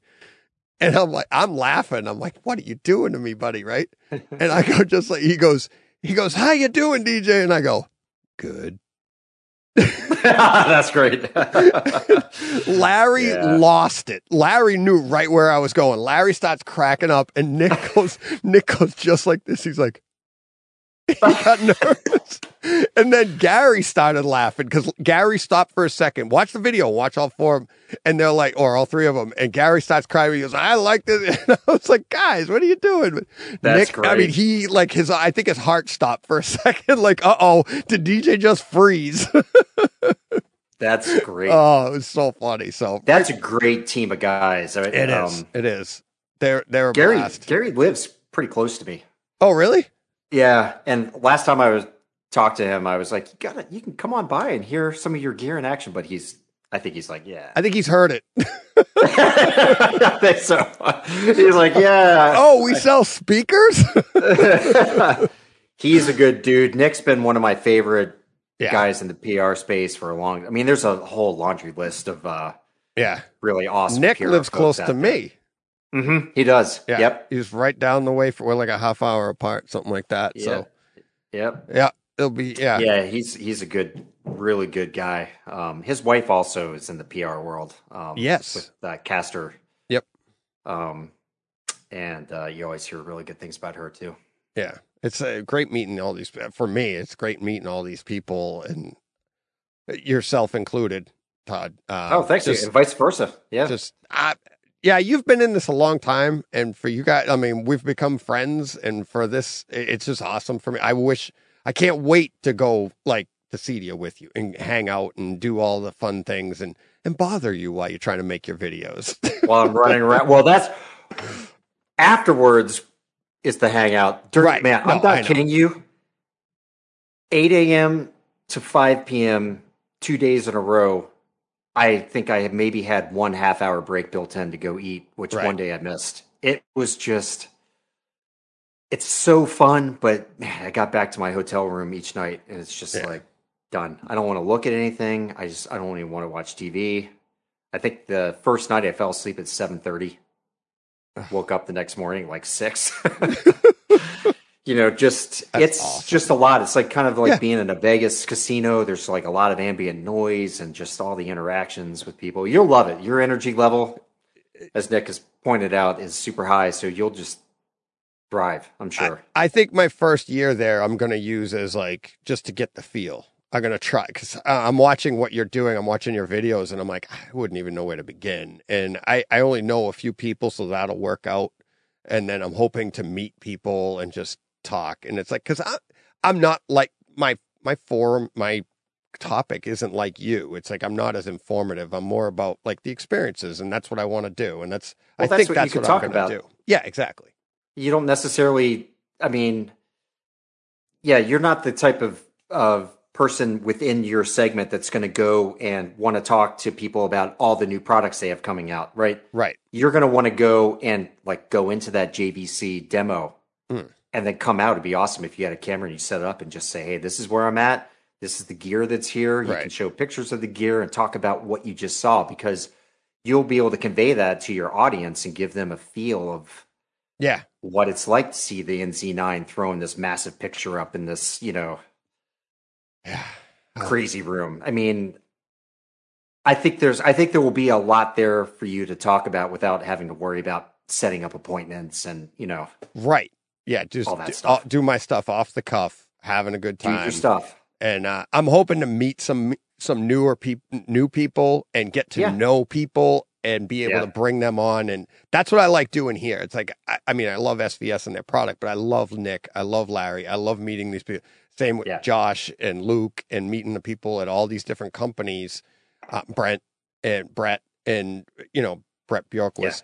And Oh, Brett, and, he's awesome. and getting He was to there. I saw Brett. Oh yeah, yeah, Yeah. um, but just getting to know the people. And I, I think, and that's what I want to bring that little bit of that different and not just about the gear. Let's talk about like, and, and it really came from Brett coming on here and him talking the first time he was on with, I'm like, hey, go to AV Nirvana if you want to learn about the, the all the nitty gritty of the kaleidoscape. But Brett, you tell Yeah. me about the company. And I thought that was a good mix. And that's why I think to bring this all back around, I think that's why the green room's such a good mix on AV Nirvana. It's like we Yeah. have two different, you know, all the nitty gritty you have there, and then you know the experiences, the fun, and you know the people is what I like. For So, sure. Yeah, yeah. And you know, you'll be surprised the more you get to know people, at least I'm surprised by this, is the fact that a lot of these folks do not have crazy systems in their home. I can't name names, but there's one person in particular that I met that you would expect would have the most insane home theater system possible. And I was like, tell me about your home theater. Yeah, And they were like, uh, I'm embarrassed to say I, I actually don't have one. I was like, what? what? and he was like, uh, yeah, I, I have a TV with, you know, two channel system, but I, Yeah. yeah. I don't have a home theater system. And I think just- we're talking about the. We might. I might. Do I know him? no, this is not someone that you know. Okay, so Uh, there's this people I that- know that are. I, there's a few people I know that are like that uh, already, Yeah. and you're like, really? yeah, it's really interesting. Uh, Isn't it? Yeah, and he's not the first like super high profile person Hmm. that should have the crazy of craziest systems, right? But uh, Isn't it just a matter of that's what they do for work? They don't need it. It's it, you know what I mean, where it just becomes. In my experience, that's what I've found. It's they they're like, this is what I do so are you telling and- me that you have chips all over your car? Oh, actually, if you saw the front bumper on my truck, it got hit by a uh, the mail person, and I've yet to fix it. But it's something I do every day. So yeah, it's it, you can't really notice it. You have to walk up and go, "Why haven't you fixed that yet?" And people have said that. I'm like, "Ugh," and I really should. Um, it sat there for a while because the postal company was U.S. Post Office was supposed to pay for it, but I just Right. let it go. I didn't even bother pursuing it because I know I could fix it myself. They would have given me the money, but yeah, but you know, it. My cars usually everybody looks at my cars and go, "Well, that's what you do for a living. That's why your car looks so good." Right. Well, kind of. But you do. I'm sure you do feel some fatigue Oh, yeah. of looking at the car and being like, "Yeah, I'll take care of that later." Like, I, you know, I definitely have moments where, you know, after a day of thinking about home theater, Mhm. the last thing I really want to do is get, then go down and hang out in the home theater. Um, that's that's the hard part about doing what I do just with the podcast is Yeah. watching movies and to to have I've I've finally been able to when I first started out I didn't have my my wheels. I didn't know what direction I was going to go in. I kind of found a Mhm. direction but then it kind of got to be a chore.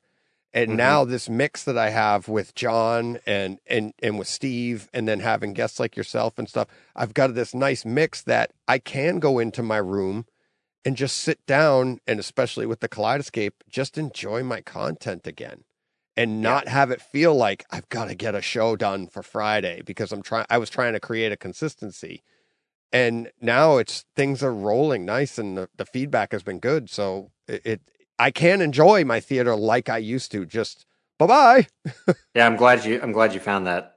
Yeah, I mean, there's definitely. It's not fun when you feel like you're working when you're relaxing, right? right right And Um, it's- speak speaking DJ of Kaleidoscape.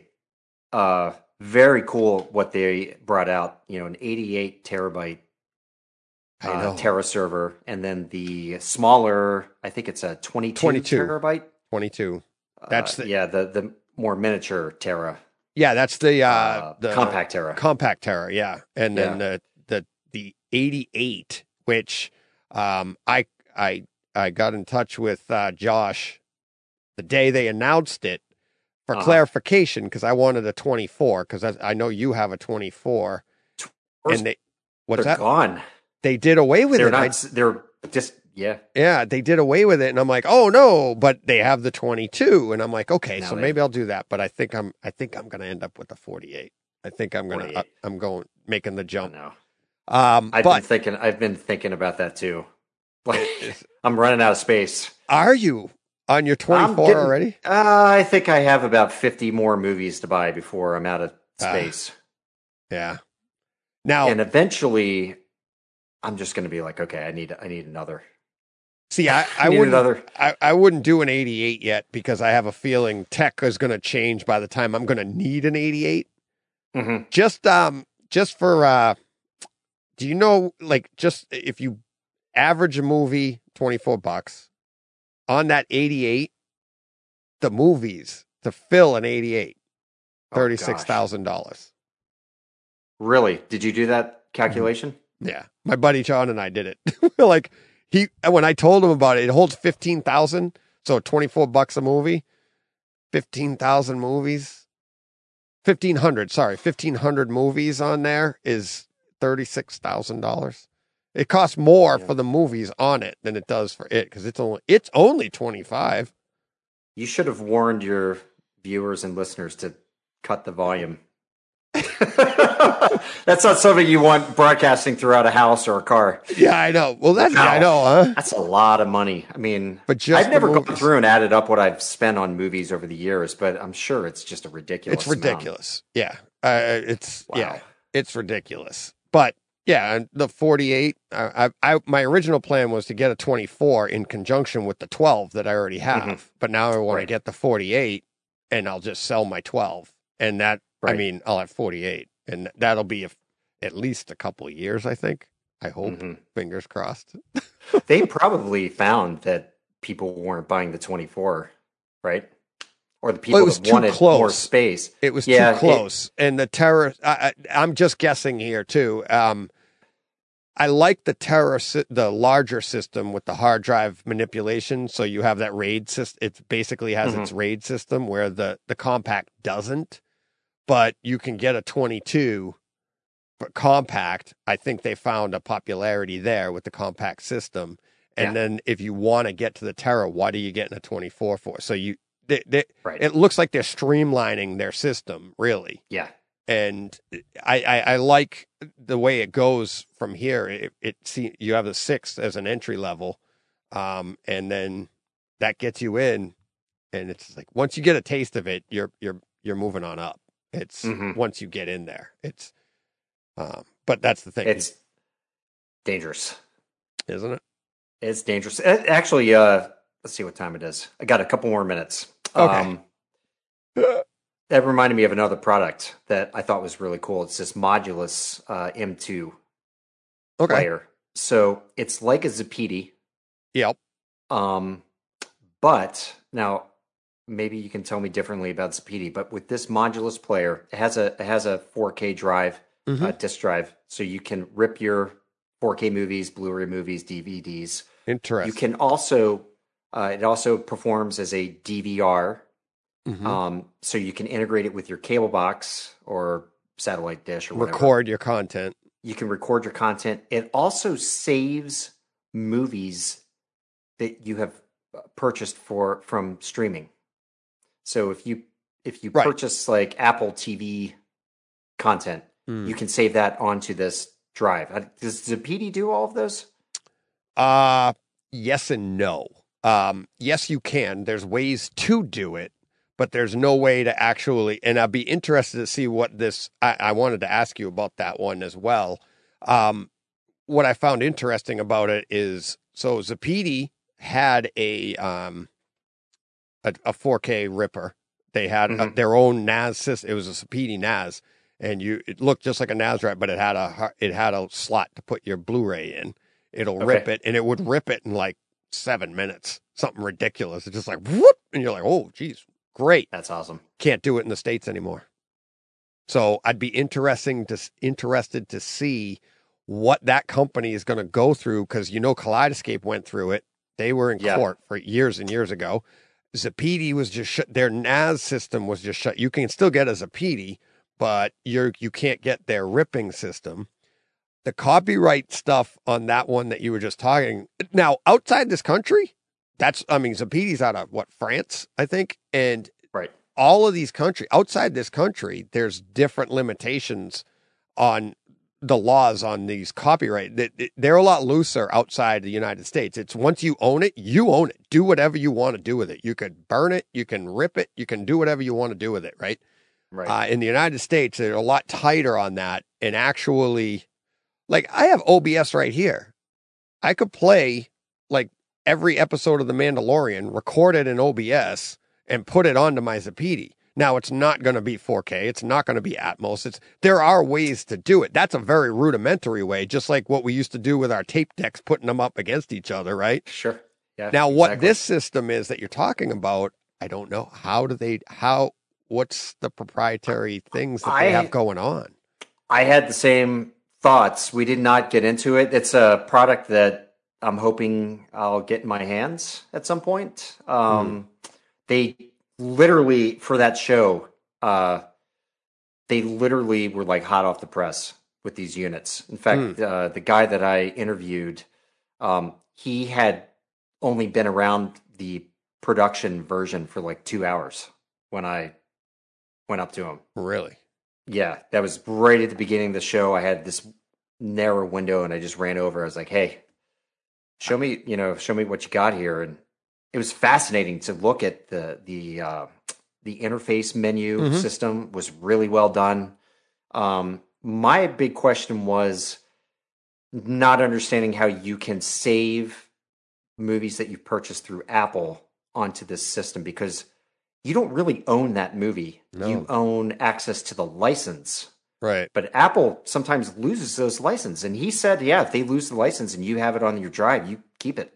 Yeah. So um, I had the same same thoughts as what you're asking about. And it's just I didn't have time to get into it. What are the Uh, legal issues? I got to imagine they're going to run into some because now if you're if you're now say this has a in the background system running that it records it, right? Say you bought Iron Man, right?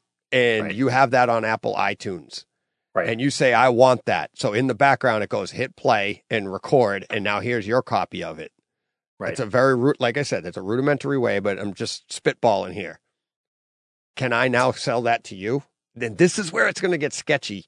That's It where gets sketchy. Kaleidoscape got in trouble, and it's like, and that's where Zapiti. Like now, I have, I've, I have a Zapiti. I have hard drives filled with movies that I'm like, Todd, would you like a copy?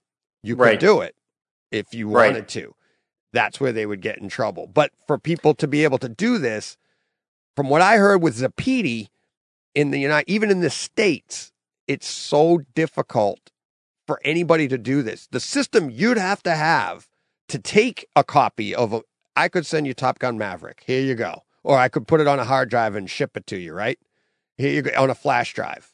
Here you Mhm. go. But the system you would have to have to redo it, it, it's such a niche system. They're like, they're not chasing these people down right. because, like, who has this ability? It's so much. It's the people that are uploading it for free onto the internet are the ones that they're Right. mainly going after. But Right. Um, yeah, I you know it's it's funny, and they also uh, so their top model was 80 terabytes, and you can add on Yeah. You, external drives of your choice. So 80 could- terabytes is a lot. That's I, I'm at. Do I have an 80? I might be up to 80, but I'm running a RAID system, so I lose a 16. So I think I have five 16s, 16 Okay. terabytes. So whatever that is. well, they told me they have a guy out in L.A. that uses their original uh, modulus player, and he has like 300 terabytes. So I don't know. Yeah. I, I definitely want to get my hands on this thing and try it out. yeah, Um, that would be yeah. because it the price range was like eight to eleven grand. So I think the very top model, the eight Wow. terabyte model, is about eleven thousand dollars, which makes it really competitive. I'd love to see uh, what the quality is of what you're getting now. Are you getting a one for one off of iTunes? I think it's bit. I believe it's bit for bit. interesting. So Uh, yeah, what- that's there's a lot of there's got to of be questions there. licensing Uh, at that price point. I maybe they have the licensing. I don't know. That's interesting. It could be. It could be. I'm talking to him right now, so I'm hoping to work something out, and uh, we'll see Oh. where that goes. So that would be that would be a lot of fun to uh, to uh, play around with. Yeah, yeah. That would that would be fun. That would be a good one. It's like that. That's it. It would be a competitor to Kaleidoscape. Um, Theoretically, yeah. I mean, Kaleidoscape still has they have other Quality. features, right? They yeah, have, yeah. yeah. I mean, they offer you unfettered access to the best of the best copy. Mhm. Um, even though some people out there point out they don't always have like the Atmos version Correct. of the Right. soundtrack, but they still have lossless audio. Right.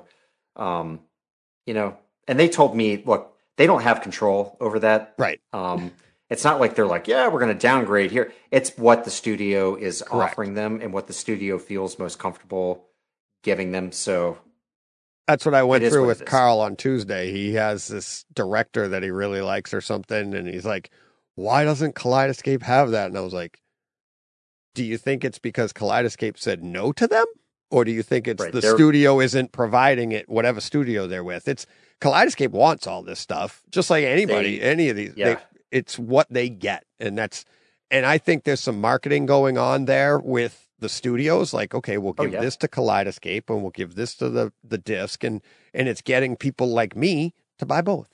You know, Right. and they're, they're double, and I, that's fine. I, I get it. It's a business model, and they, I think they're doing. I think they're doing great. I don't know how they're doing, but it looks like both sides. Kaleidoscape's doing well. Studios are doing well. Things are selling, and you know, Well, they definitely. I mean, they had uh, thirty vendors using their equipment yeah, at CEDIA, and uh, it was literally everywhere. Every demo space that I went to had Kaleidoscape. Yeah. So and that plays I- to their quality and their ease of use. I, I that's one of the things that blew me away about putting what. So you get like these vendors. I need these movies. Boom. mhm. Boom. It, it- you got it in a suitcase. You plug it in. You're in a. You're done. Right. You don't need the internet. It's already on there. You just come. You go to the show. You plug it in. Yeah. You're ready to rock. And it. it, it there's no disc change. There's no. no so and you're getting the Nothing. best quality for somebody like a Trinnov to be like, here we're going to play this through here, and you. They're not the weak link in the chain. That's Right. the point. And they're super easy to use for integrators like this at these shows. It's you know that's stuff that we don't really get to take advantage of because we put it into our system. It once it's set up, we're done with it, right? But these Right. integrators, they're going from show to show to show, and they're like boop boop boop boop, and they're getting Right. the best quality. Oh, totally. Yeah. Yeah. No, I'm rooting for them. Obviously, I know you are too. Um, Can you tell? yeah. I mean, it's it's one of those products. I mean, you know, it, it you once you have it, it's so easy to like. You almost sound like a shill when you talk about it. But it's I just know. one of those products that is that good. I Yeah. All my listeners are else. right now going, uh huh. That's what DJ sounds like. Uh huh. yeah, it sounds like a shill. Yeah, Yeah. I mean, it, it's one of those Yeah. things that uh, it's it just is what it is. It's just really good. Unfortunately, it's just really expensive. Um, Yeah. but you know that could change as we get further down the road. I, have no idea. I have not heard anything from them No. to indicate that. But I mean, they do offer the Strato S Not still, a- right? not anymore. They don't. oh, just, Strato- that's Oh, discontinued. just- that was Oh, so just- discontinued last year. Yeah. Oh, was it okay? Yeah, so yeah. it's now just Terra. But you can get the S online. And Okay. I think I, I have to imagine, and Brett didn't tell me this. I didn't even say it to Brett, but I'm like, I got to imagine that was part of their marketing. Like, we'll put out this S for like six months to a year, however long it was in existence.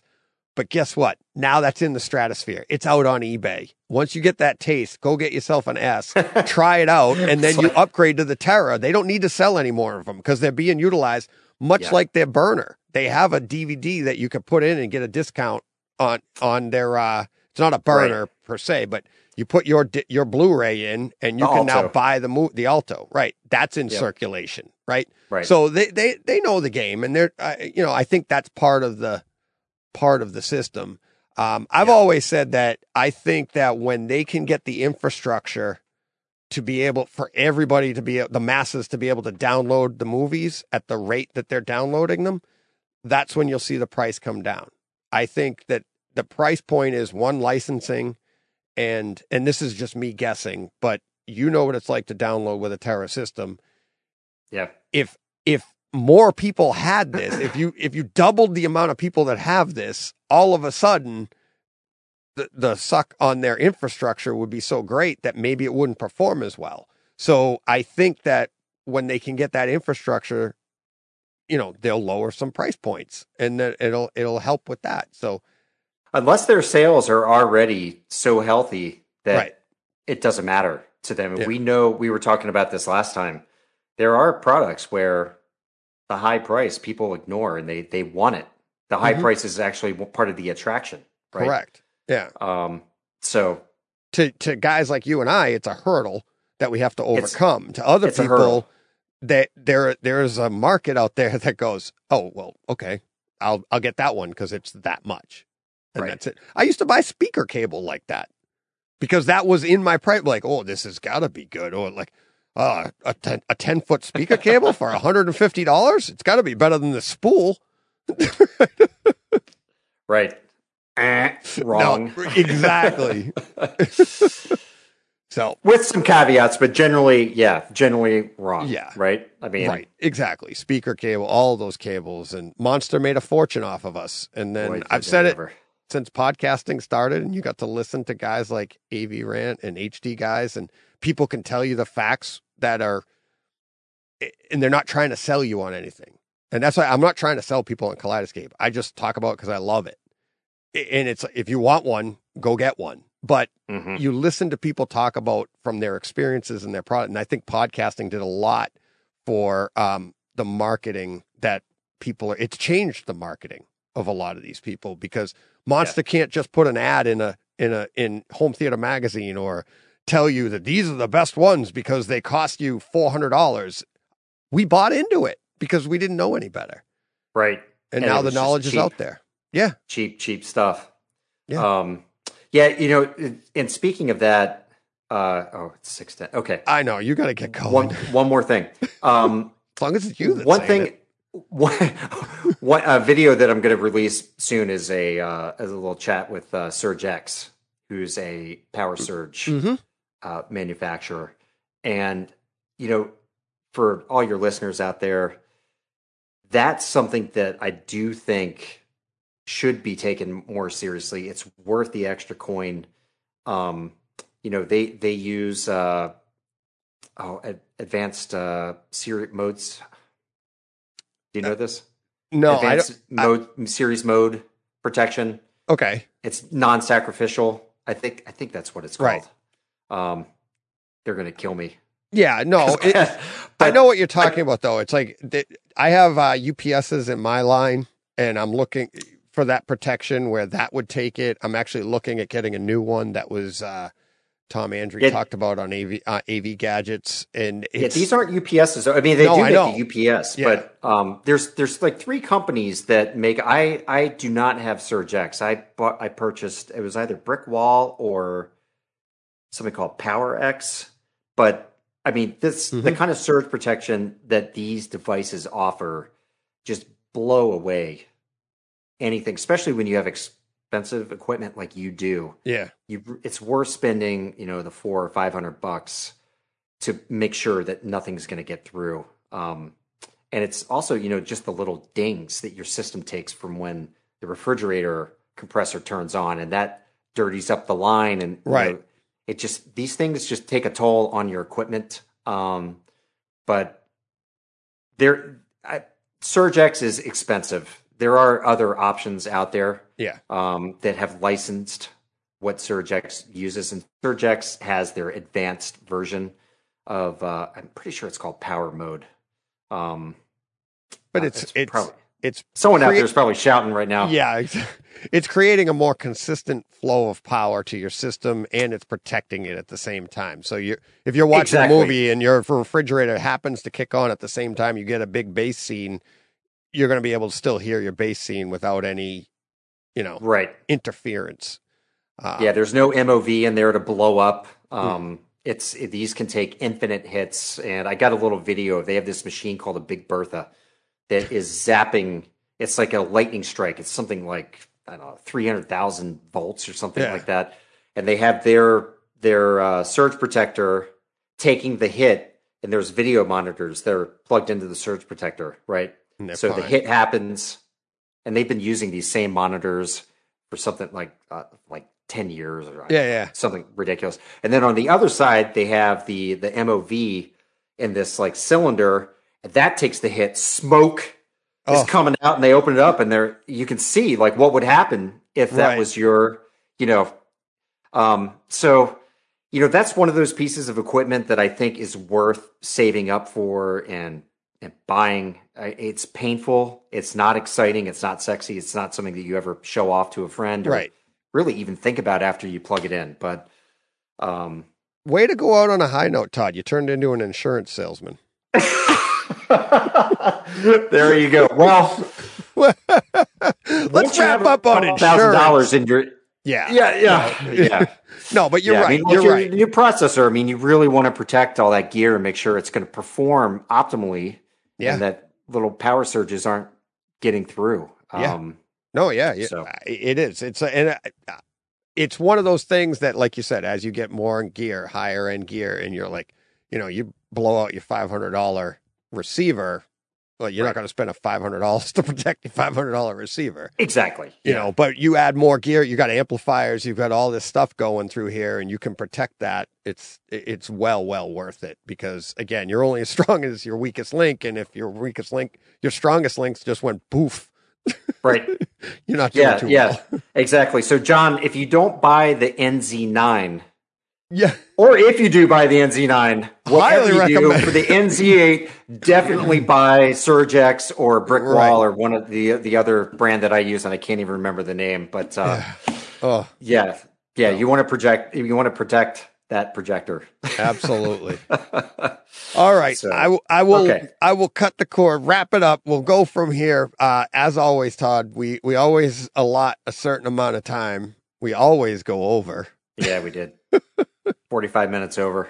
I, I just contact you and Still it- light up. I know. I know you got to go for a hike. I know. Yeah.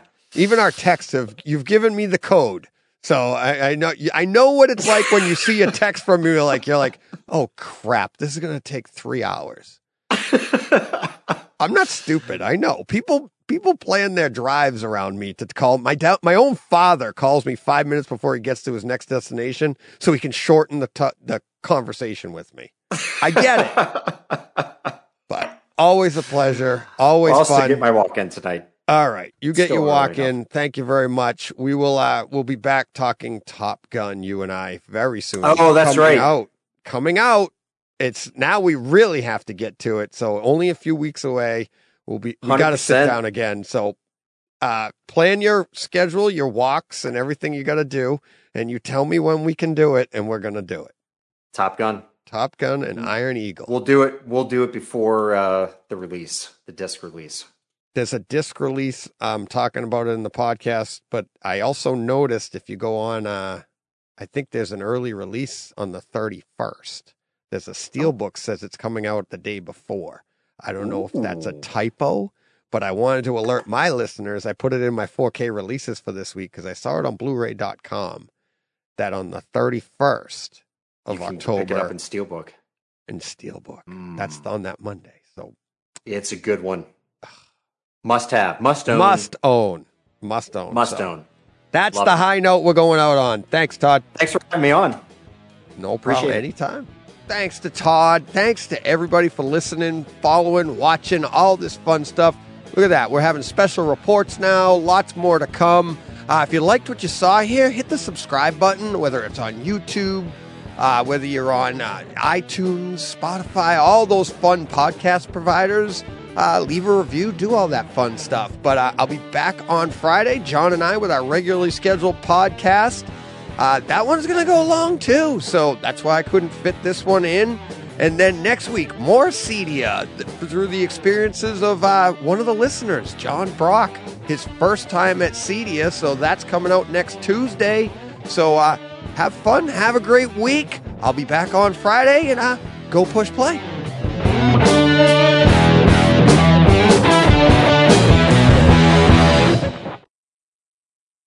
Hey, Fred. This has been a Hey Fred production with theme music by Jeff Bernhardt and Throne Vault Productions.